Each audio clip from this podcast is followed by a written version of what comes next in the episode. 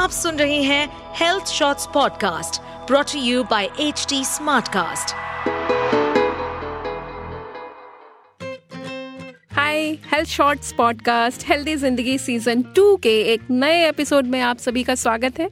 मैं हूँ आपकी host Yogita Yadav editor health shorts Hindi दोस्तों, जैसा कि हमने वादा किया था, हम हर बार आपके लिए वो सारी जानकारियाँ लेकर आएँगे, जो आपके लिए हेल्दी ज़िंदगी की राह और आसान बना सके। इसी कड़ी में आज हम बात करने वाले हैं मेनोपॉज पर।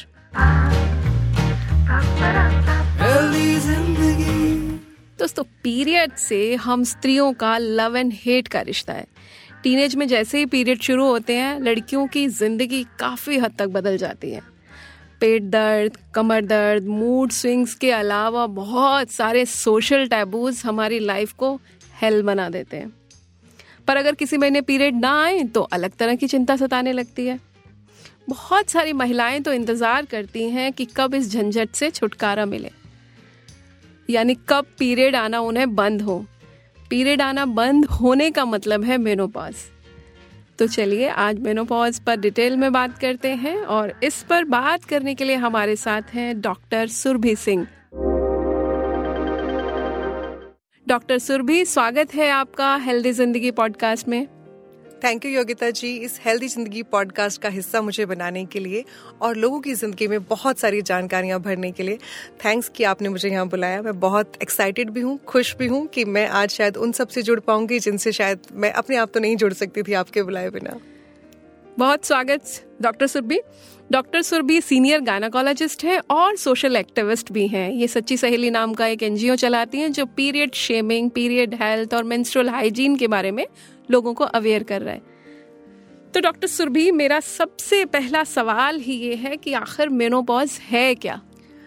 मेनोपॉज अगर आप इसे कहें तो इसे एक इवेंट की तरह डिसाइड करना बहुत मुश्किल है कि मैं इस पॉइंट पे बोलूँ कि ये मेनोपॉज है। मेनोपॉज हमेशा पीछे जाके चेक किया जाता है मतलब पीछे जाके बताया जाता है।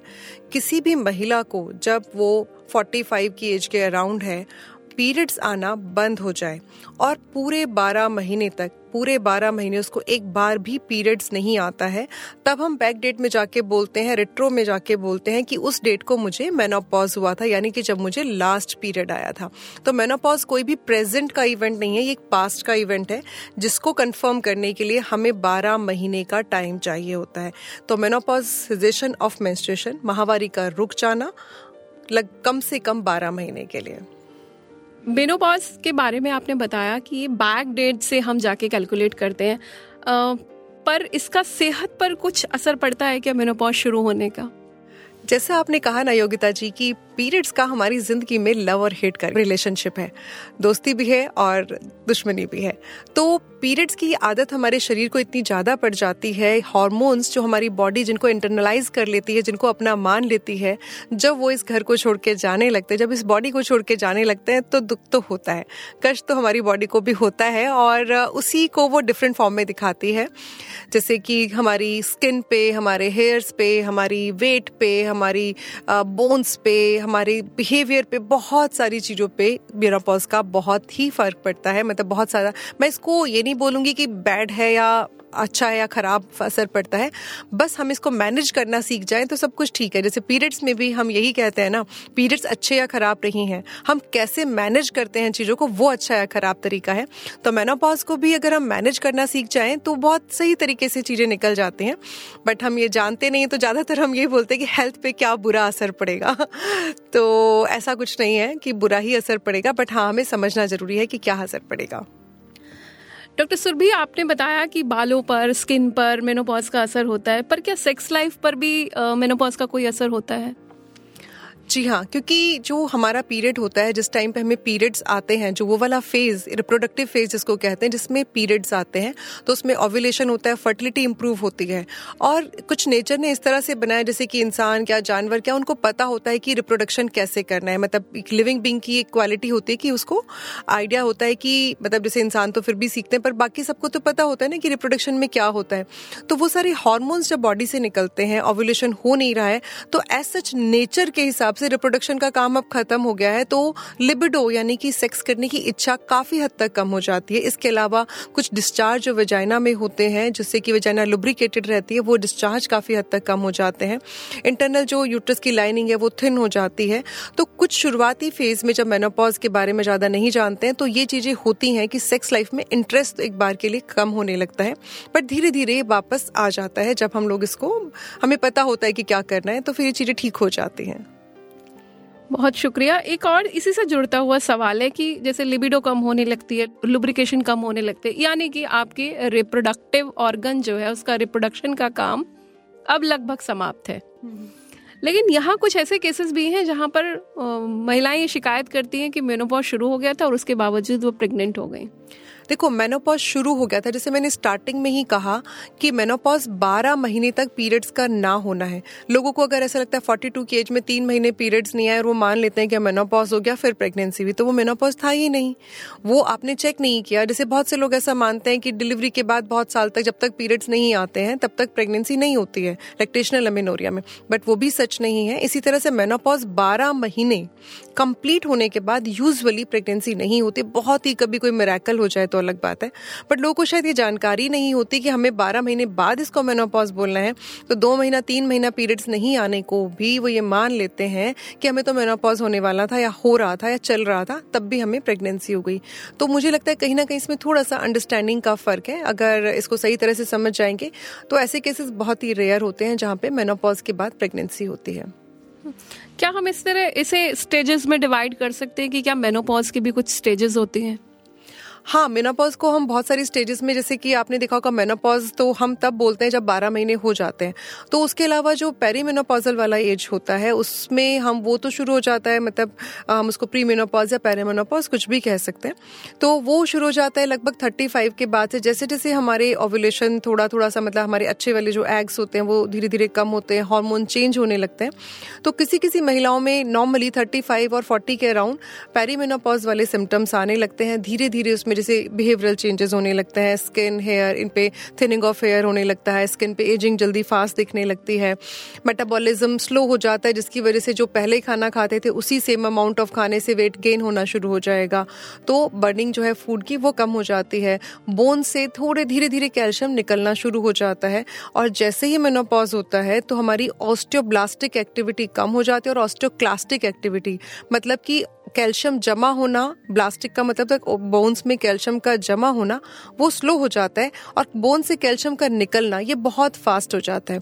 तो ऐसे वाले टाइम पे हम हमेशा बोलते हैं कि इस चीज़ को सबसे ज़्यादा ध्यान रखने की ज़रूरत है कि जब आपका मेनोपॉज शुरू होने वाला है और इसका अंदाज़ा आप लगा सकते हैं कि आपकी मम्मी, आपकी बहन, अगर आपसे कोई बड़ी बहन है, आपकी नानी, आपके परिवार में आपकी बुआ, दादी, किस एज पे उन लोग का मेनोपॉज हुआ था? तो उसके अराउंड आप आइडिया लगा सकते हैं कि अगर मुझे इस तरह की चीज़ें हो रही हैं तो मुझे कैसे ध्यान रखना है और मुझे क्या क्या ध्यान रखना है? मैं आपसे इसी पर आगे बढ़ती हूँ, इसी सवाल पर कि ध्यान कैसे रखना है? ये स्किन भी बदलेगी हेयर पर भी इसका असर आएगा सेक्स लाइफ भी अफेक्ट होगी बोन हेल्थ पे इफ़ेक्ट होगी तो कैसे डील करना है इन सिचुएशन से? देखो, सबसे पहली बात जो डील करनी होती है, सबसे पहले तो हमें अपनी मेंटल लेवल पे इसको एक्सेप्ट करना होता है कि ये होगा इसको एक्सेप्टेंस जब हमारे पास किसी चीज़ की आ जाती है तो उसको डील करना इजी हो जाता है। तो फ़र्स्ट तो एक्सेप्टेंस के मेनोपॉज होगा। ये एक लाइफ का पार्ट है फिजियोलॉजिकल फिनोमिना है जो होगा। सेकेंडली अब हम अगर कैसे डील करेंगे? जैसे मैंने कैल्शियम की बात की तो नॉर्मली मैं हमेशा महिलाओं को बोलती हूँ कि मेनोपॉज के बाद पहले आपने बहुत सुना होगा कि कूल्हे की हड्डी फ्रैक्चर हो गई है, सांस बिस्तर पे लेटी हुई है। तो ये सारी चीज़ें बहुत कॉमन थी, क्योंकि जो फ्रैक्चर नेक ऑफ़ फीमर है, यानी कि हिप जॉइंट का जो हिप बोन है, उसका फ्रैक्चर बहुत कॉमन होता है। रिस्ट बोन का वर्टिब्रा कमर झुक जाती है लोगों की, क्योंकि वर्टिब्रा स्क्वीज हो जाती है, पिचक जाती है, क्योंकि कैल्शियम कम हो जाता है बोन स्पॉन्जी हो जाती हैं। तो अगर यही महिलाएँ अपना काम करते हुए ध्यान रखें कि बहुत ज़्यादा झुकने वाला काम बाथरूम में स्लिप ना हो जाए, इन चीज़ों का बहुत प्रॉपर ध्यान की बार लगा के रखें और ऐसी कुछ चीज़ों का ध्यान रखें। साथ साथ एक्सरसाइज ज़रूर करते रहें। कैल्शियम और वाइटामिन डी की अपनी मात्रा में जो भी आपको नॉर्मल ज़रूरत है बॉडी के हिसाब से प्रचुर मात्रा में, वो लेते रहे। तो बचाव भी करना है प्रिवेंशन भी करना है प्रोहिबिशन भी। आपको रोकना भी है कि कुछ गलत ना हो जाए। साथ साथ मतलब जैसे आपके खाने में डाइट में प्रोटीन प्रॉपर जा रहा है, क्योंकि हमारी जो स्किन है, उसके नीचे जो कोलेजन है, सबको प्रोटीन और ये सारी चीज़ों की वाइटामिन ई तो खाना न्यूट्रिशन एक्सरसाइज क्योंकि जो आपके स्मॉल जॉइंट होते हैं, उसमें ब्लड का फ्लो अगर टाइमली सही तरह से जाता रहेगा तो जो भी आप खाना खा रहे हैं, वो वहाँ विटामिन मिनरल्स आपके, या जो ये वहाँ पहुँचते रहेंगे तो इफ़ेक्ट जो है थोड़ा सा कम होगा। तो छोटी छोटी चीज़ों का, जैसे मैंने बताया कि एक्सरसाइज का ध्यान रखना है, खाने का ध्यान रखना है स्लिप ना हो जाए, कोई भी ऐसी एक्टिविटी जिसमें हमें ज़्यादा चांसेस हैं फ्रैक्चर होने के या बोन्स के स्क्वीज होने के, उन चीज़ों को हम बच्चे, उनसे हमें अपने आप को बचाव रखने की ज़रूरत है। बोन हेल्थ के लिए हमें किस तरह के फूड्स को अब अपनी डाइट में शामिल कर लेना चाहिए? मेनोपॉज शुरू होने से पहले ही या बाद में? देखो, जैसे अभी मैंने बात की कि कैल्शियम अगर हम खाली लेते हैं तो उससे भी इफ़ेक्ट नहीं होता। वाइटामिन डी की भी हमें ज़रूरत है। तो कैल्शियम और वाइटामिन डी अगर हमारी डाइट से नहीं मिल रहा है, क्योंकि आजकल जिस तरह से अडल्ट्रेशन फ़ूड में तो सब कुछ डाइट से नहीं मिल पाता है। तो हम अगर वो कैल्शियम और वाइटामिन डी अपना खाने में टैबलेट्स की फॉर्म में या सिरप की फॉर्म में या पाउडर की फॉर्म में आजकल बहुत सारे सेशेज भी आते हैं, उस फॉर्म में अपनी डाइट में ऐड कर सकते हैं डॉक्टर के साथ बात कर सकते हैं। रेगुलरली अपना चेकअप कराते रहें। अपने ब्लड में कैल्शियम मैग्नीशियम इन सारे लेवल्स को चेक करते रहें थायराइड का लेवल चेक करते रहें, क्योंकि इस टाइम पे भी बॉडी की रिक्वायरमेंट चेंज होती रहती है तो आपका थायराइड का लेवल भी चेंज हो सकता है। और एक और बहुत इंपॉर्टेंट बात कि मेनोपॉज के बाद जो लड़कियाँ हैं फीमेल्स हैं, वो भी उतनी ही वलनरेबल होती हैं हार्ट डिज़ीज़ के लिए जितने की मेल्स ईस्ट्रोजन उनको प्रिवेंट करके रखता है बट जब ये ईस्ट्रोजन बॉडी से बाहर निकलने लगता है, कम होने लगता है तो लड़कियों भी उतनी ही वलनरेबल होती हैं हार्ट डिज़ीज़ के लिए. तो एक्सरसाइज जो आपका कोलेस्ट्रॉल लेवल है, इसको भी मैनेज करना बहुत ज़रूरी है, अपनी डाइट और एक्सरसाइज अपने लाइफ के साथ. हार्ट अटैक के साथ मैंने एक और बात सुनी है कि ब्रेस्ट कैंसर और ओवेरियन कैंसर के चांसेस भी ज़्यादातर मेनोपॉज के बाद और 60 ईयर तक के बीच, ये जो पीरियड है एज का, इसमें ज़्यादा होते हैं। क्या सच में ऐसा कुछ कनेक्शन है या कैसे इससे प्रिवेंट कर सकते हैं? देखो, ये समझना पड़ेगा कैंसर क्या है। कैंसर क्या है? अनकंट्रोल ग्रोथ ऑफ़ किसी भी सेल की हमें अनकंट्रोल ग्रोथ होने लगे। तो फीमेल्स में इंडिया में ब्रेस्ट कैंसर और सर्वाइकल कैंसर यानी बच्चेदानी के मुँह का कैंसर ये बहुत कॉमन होता है। दो कैंसर सबसे ज़्यादा कॉमन होते हैं। ओवेरियन कैंसर भी है बट ये दो कैंसर बहुत ज़्यादा कॉमन होते हैं। Ovarian cancer usually later age में कम होता है, क्योंकि ओवरी का रोल धीरे धीरे कम होने लगता है। तो ये जो ब्रेस्ट कैंसर इसके लिए तो हम हमेशा बोलते हैं कि सेल्फ ब्रेस्ट एग्जामिनेशन अभी ये मंथ गया था, इसमें ये पूरा ब्रेस्ट अवेयरनेस मंथ था और सर्वाइकल कैंसर के लिए वैक्सीन्स आ गई हैं। कितनी अच्छी बात है कि हमारे पास एक कैंसर से बचने की वैक्सीन है, जिसमें इंडिया में सबसे ज़्यादा डेथ जिस कैंसर से होती है, उसकी वैक्सीन है हमारे पास। हमने कोरोना को जीत लिया वैक्सीन से, हम एक कैंसर को भी जीत सकते हैं बट ये अवेयरनेस उस लेवल की नहीं है। तो थर्टी फाइव की एज के बाद, अगर आपकी फैमिली हिस्ट्री तो और थोड़ा जल्दी कर सकते हैं। थर्टी फाइव की एज के बाद सबको अपना रेगुलरली ब्रेस्ट चेकअप और सर्वाइकल कैंसर स्क्रीनिंग कराते रहना चाहिए। और अगर आप अफोर्ड कर सकते हैं या आपके पास अवेलेबिलिटी है तो प्लीज़ सर्वाइकल कैंसर वैक्सीन ज़रूर लगवा लगवा लीजिए। नाइन्थ ईयर से लेके आप इसको स्टार्ट कर सकते हैं और up to forty five year जब तक आप नॉर्मली रिप्रोडक्टिव एक्टिव होते हैं सेक्सुअली एक्टिव होते हैं, तब तक आप इसको कभी भी लगवा सकते हैं थ्री डोज में। तो पर यही है ना कि अवेयरनेस होना भी ज़रूरी है और लोगों के पास अफोर्डेबिलिटी और ये सारी चीज़ें होना भी ज़रूरी है। एक और चीज़ है, डॉक्टर साहब मेनोपॉज के साथ ना मैंने बहुत सारी महिलाओं में ये केस देखा है कि उनके पेट के पास बहुत चर्बी बढ़ने लगती है, वज़न अचानक से बढ़ जाता है। सेम फ़ूड जो वो पहले ले रही होती है मेनोपॉज के बाद सेम फ़ूड में वो इतनी ज़्यादा मोटी होने लगती है तो इसको कंट्रोल करने के टिप्स क्या हो सकते हैं? जैसे मैंने शुरू में भी बोला कि बेसल मेटाबॉलिक रेट जो होता है बीएमआर ये कम हो जाता है। तो बीएमआर का क्या काम होता है? ये फ़ूड को बर्न करता है और एनर्जी में कन्वर्ट करता है। बट जैसे जैसे हम मेनोपॉज की तरफ़ आते हैं और मेनोपॉज होता है तो उसके बाद हमारी बॉडी को एज पर हमारी बॉडी की जो अपनी कैलकुलेशन है तो उसको उतनी एनर्जी की रिक्वायरमेंट नहीं होती। तो वो बॉडी उसी सेम अमाउंट ऑफ़ फ़ूड को उतना बर्न नहीं करती एनर्जी में कन्वर्ट करने के लिए, जितना कि वो सेक्शुअली एक्टिव फ़ेज़ या रिप्रोडक्टिवली एक्टिव फ़ेज़ में करती है।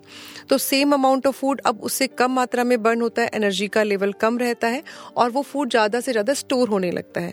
तो जो एप्पल वाले एरिया में जो फैट का डिपॉजिट होना, ये एक्चुअली काफ़ी कहना चाहिए कुछ अलग, जैसे फीमेल बॉडी थोड़ी पियर शेप होती है और लड़कों की जो मेल्स बॉडी होती है, उसमें जो फैट है वो एप्पल शेप में ग्रो होता है।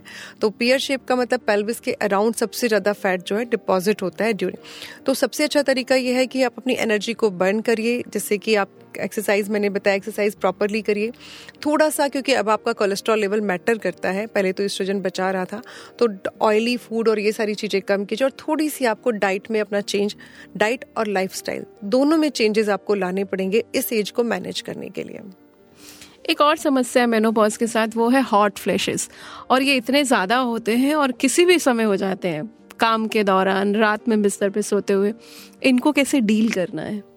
हाँ जैसे अभी आपने शुरू में एक सवाल पूछा था कि क्या पहचान होती है मेनोपॉज आने की तो शुरुआत में सबसे ज़्यादा जो चेंजेस आते हैं वो कॉमनली जो सबसे ज़्यादा पता चलते हैं। एक तो मूड चेंजेस होते हैं, बहुत चिड़चिड़ापन बात बात पे रोना आना छोटी छोटी बात पे ऐसे लगना कि जैसे मेरी तो कोई वर्थ ही नहीं है, मेरी तो इस दुनिया में किसी को ज़रूरत ही नहीं है। तो वो वाली जो फील आती है, एक तो वो, और साथ में हॉट फ्लैशेस जिनको मैनेज करना एक्चुअली डिफ़िकल्ट होता है।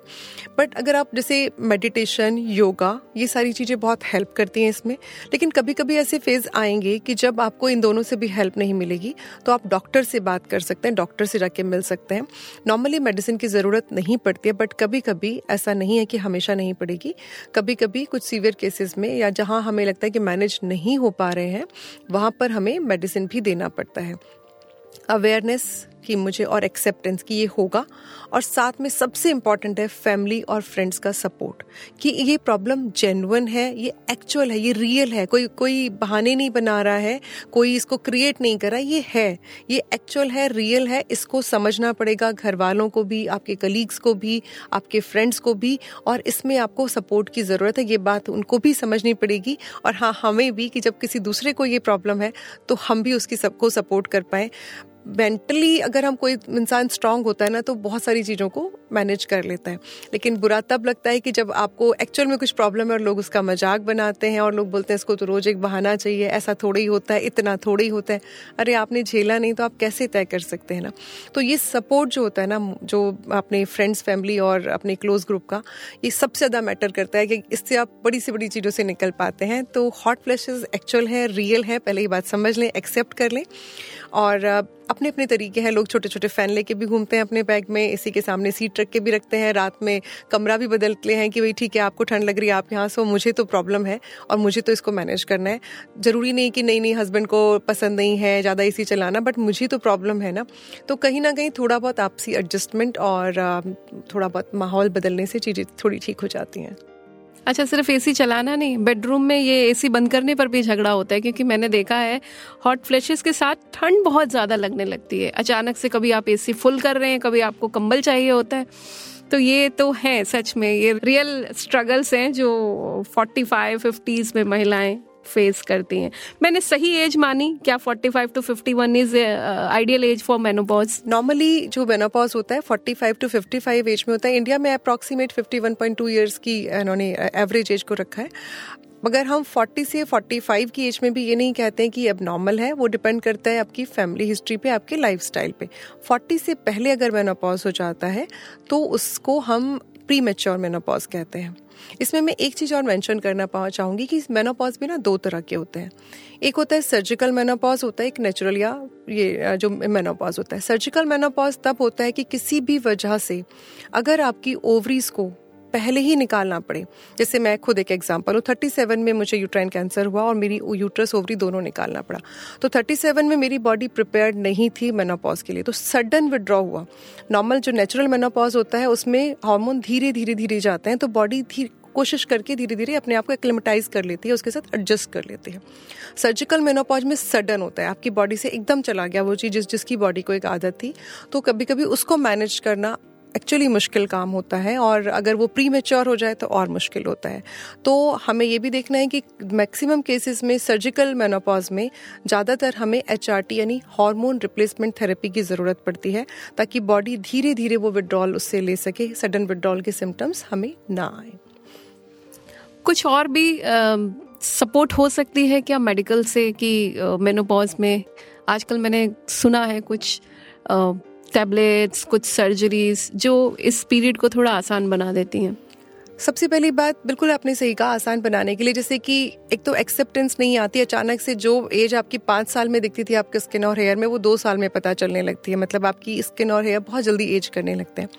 तो बहुत सारे कॉस्मेटिक होते हैं आजकल P R P G F C फिर बहुत सारी तरह के फेशियल्स तो अपने आप पे ध्यान देने से हम लोग उन चीज़ों से, क्योंकि स्किन थिन हो जाती है, थोड़ी पेपरी होने लगती है तो जिसकी वजह से एजिंग भी थोड़ी ज़्यादा दिखती है। तो प्रॉपर ध्यान रखने से ये भी ठीक हो जाता है। दूसरा फाइटो इस्ट्रोजन्स होते हैं। कुछ फ़ूड में इस्ट्रोजन जैसी क्वालिटीज़ होती हैं, जैसे सोयाबीन, उसका एक बहुत अच्छा एग्ज़ाम्पल है। तो सोयाबीन, जैसे मैंने अपने आप में बहुत यूज़ किया और मुझे बहुत हेल्प भी मिली है। तो सोया इस्ट्रोजन जो होते हैं, जिनको फाइटो इस्ट्रोजन कहते हैं, और एक bio identical hormone replacement therapy होती है बी एच आर टी जिसके बारे में भी बहुत ज़्यादा तो नहीं पता है। बट ऐसी कुछ चीज़ें हैं, क्योंकि जो केमिकल्स हैं मतलब जो मैं बोलूँ कि जो मेडिसिन हैं मेडिसिन हम ईस्ट्रोजन और प्रोजेस्ट्रॉन अगर देते हैं तो अगर आपके अंदर थोड़ी भी आपकी फैमिली हिस्ट्री है तो ब्रेस्ट कैंसर के चांसेस को ये थोड़ा बढ़ा देती है। तो नॉर्मली हार्मोन रिप्लेसमेंट बहुत कॉशियसली दिया जाता है अंडर एक्सपर्ट गाइडेंस ही दिया जाता है। ऐसा नहीं कि कोई भी किसी को भी लगे अच्छा ये वाली दवाई खा लेते हैं, ठीक हो जाएगा। लॉन्ग टर्म तक हार्मोन देने के अपने अलग साइड इफेक्ट्स होते हैं। तो कोशिश ये की जाती है कि बाहरी चीज़ों से, जैसे मेडिटेशन बहुत हेल्प करता है एक्सरसाइज बहुत हेल्प करती है। आप कैसी, जैसी आपकी बॉडी उसके अकॉर्डिंग एक्सरसाइज कर सकते हो। डाइटरी चेंजेस अलग हेल्प करते हैं। सप्लीमेंट्स का अपना रोल होता है। Multi vitamin vitamin E vitamin D calcium इनका अपना एक रोल होता है। और साथ में, जैसे मैंने कहा कि टॉपिकल एप्लीकेशंस अगर आप कुछ अपनी स्किन के और हेयर के लिए करना चाहते हो, उनका अपना एक रोल होता है। डॉक्टर सुरभि, हम अंतिम पड़ाव पर लगभग पहुँच गए हैं कार्यक्रम के। एक सवाल मैं आपसे जानना चाहूँगी कि आजकल शादी की उम्र बढ़ गई है लेट मैरिजेस हो रही हैं तो फैमिली प्लान करने की भी उम्र बढ़ रही है तो क्या हम मेनोपॉज की एज को किसी भी तरह से आगे बढ़ा सकते हैं क्या? आ, ये हमारे अपने हाथ में नहीं होता है। एक्चुअली ये सारा हमारी हेरिडिटी पे डिपेंड करता है हमारे लाइफस्टाइल पे डिपेंड करता है। और हमारे कितने ओवा मेरी ओवरी में एक्चुअली में है जब वो सारे ओवास एग्जॉस्ट हो जाएँगे तो मेरे पास कोई और चारा नहीं है। मेरी शट डाउन करना पड़ेगा उसको। तो वही एक रीज़न है, इसको ऐसे बढ़ाना मुश्किल है, लेकिन आजकल जैसे ओवा लोग प्रिजर्व कराने लगे हैं, अगर उनको लगता है कि उनको लेट मैरिज होगी और उनको तो वो थर्टीज़ में अपने ओवाज प्रिजर्व करा लेते हैं, क्योंकि जैसे हेल्दी वाले हैं, वो सबसे पहले बाहर निकलते हैं। तो थर्टी फाइव के बाद ये माना जाता है कि ओवा की एग्स की जो क्वालिटी है, वो थोड़ी ख़राब होने लगती है। उतने अच्छे नहीं होते मतलब अगर वो ए प्लस और ए हैं तो ये थोड़े ए और बी तक आ जाते हैं। तो लोग थर्टीज़ में अपने ओवा प्रिजर्व करा लेते हैं। तो उससे क्या होता है कि उनकी वो सेम जो क्वालिटी ऑफ़ एग्स हैं, वो ख़राब नहीं होते हैं। बट काफ़ी कॉस्टली है तो मैं ये नहीं बोलूँगी कि बहुत आसान है, फटाफट जाओ और करा लो। तो अगर आप अफोर्ड कर सकते हो कि उसका ईयरली पैकेज आपको लेना पड़ता है, पैसे जमा करने पड़ते हैं। तो वो एक प्रॉब्लम है। थैंक यू सो मच यानी कि नेचर के साथ रहने में ही किफ़ायत है समझदारी है। आप आई आपने मेनोपॉज पर इतनी सारी जानकारियाँ हमारे साथ शेयर की। आपका बहुत बहुत धन्यवाद doctor Surabhi. Thank you Yogita ji. Thank you so much मुझे यहाँ बुलाने के लिए। और आगे भी अगर आपको लगता है मैं किसी काम आ सकती हूँ तो मुझे बहुत अच्छा लगेगा आपके इस प्लेटफॉर्म पर आकर। ये था हमारा आज का एपिसोड इसे प्रोड्यूस किया है दीक्षा चौरसिया ने और एडिट किया है संजू अब्राम ने। आपको कैसा लगा, हमें ज़रूर बताएँ। आप मुझसे कनेक्ट कर सकते हैं Yogita dot Yadav at Hindustan Times dot com पर। हेल्दी ज़िंदगी सीज़न टू पॉडकास्ट को शेयर करें अपने दोस्तों और प्रियजनों के साथ, क्योंकि पहला धन निरोगी काया। हेल्थ इज़ वेल्थ इस पॉडकास्ट पर अपडेटेड रहने के लिए हमें फॉलो करें एट एच डी हम सारे मेजर सोशल मीडिया प्लेटफॉर्म पर मौजूद हैं। और ऐसे पॉडकास्ट सुनने के लिए log on to W W W dot H D Smartcast dot com